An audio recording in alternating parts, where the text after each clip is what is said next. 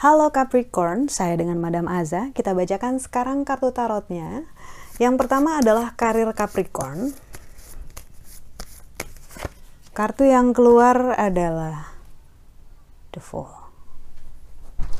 Kalau misalnya ingin mencoba hal yang baru dan berbeda, ini kartu The Fool menunjukkan orang yang loncat dari jurang untuk mendapatkan bintang. So, doing something new gitu, melakukan satu hal yang baru yang bisa jadi berisiko gitu. Tapi untuk dapetin bintang yang bahasa Koreanya pancak-pancak berkilau-kilau gitu ya yang menurut kamu layak untuk diperjuangkan.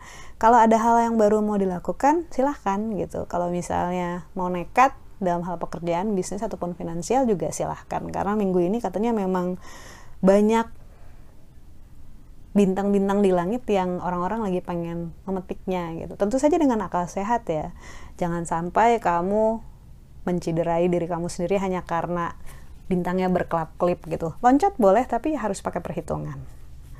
Untuk percintaannya Capricorn, love life Capricorn, kartu yang keluar adalah death ataupun transformasi perubahan besar-besaran. Ada yang putus ataupun mungkin juga ada yang masuk ke level baru karena kartu death di sini menunjukkan transformasi ataupun perubahan status gitu ya. Ada yang putus, ada yang jadian, ada yang masuk ke level baru gitu, tapi yang jelas ada yang berubah. Berubah ini juga macam-macam, ada yang bisa berupa berubah lokasi, ada yang dulunya sekota jadi nggak sekota, ada yang nggak sekota jadi sekota, ataupun rumahnya jadi deketan. Kartu Death menunjukkan transformasi ataupun perubahan dalam hal percintaan. Ini juga bisa melepas orang di masa lalu. Contohnya, sekarang udah punya pasangan tapi somehow sejujurnya belum bisa lupain mantan yang terakhir. Nah, kartu death juga bisa berarti akhirnya udah bisa melepaskan mantan yang terakhir yang paling kamu sayang. Contohnya seperti itu, perubahan transformasi yang besar. Terus kartu nasihatnya ya, kartu nasihat untuk Capricorn. Nasihat yang diberikan untuk kamu adalah Ini menunjukkan orang bijaksana yang memegang kitab Torah, ilmu pengetahuan, dan satu tangannya di telinga. Namun dalam hal kamu, saya lihat justru tangan kamu terlalu sering di telinga.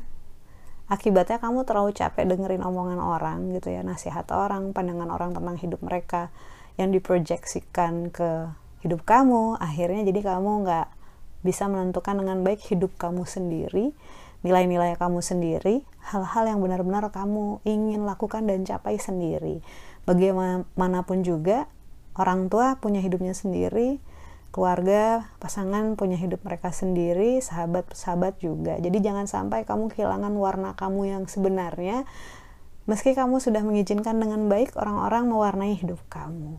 Istilahnya kamu tetap harus jadi kurator dong untuk hidupmu sendiri gitu.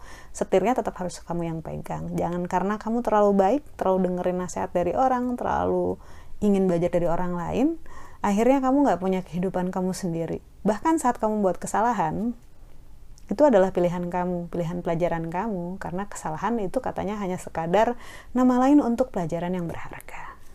Sekian bacaannya, semoga bermanfaat. Bantu dengan cara like, subscribe, share, ataupun komen. Terima kasih.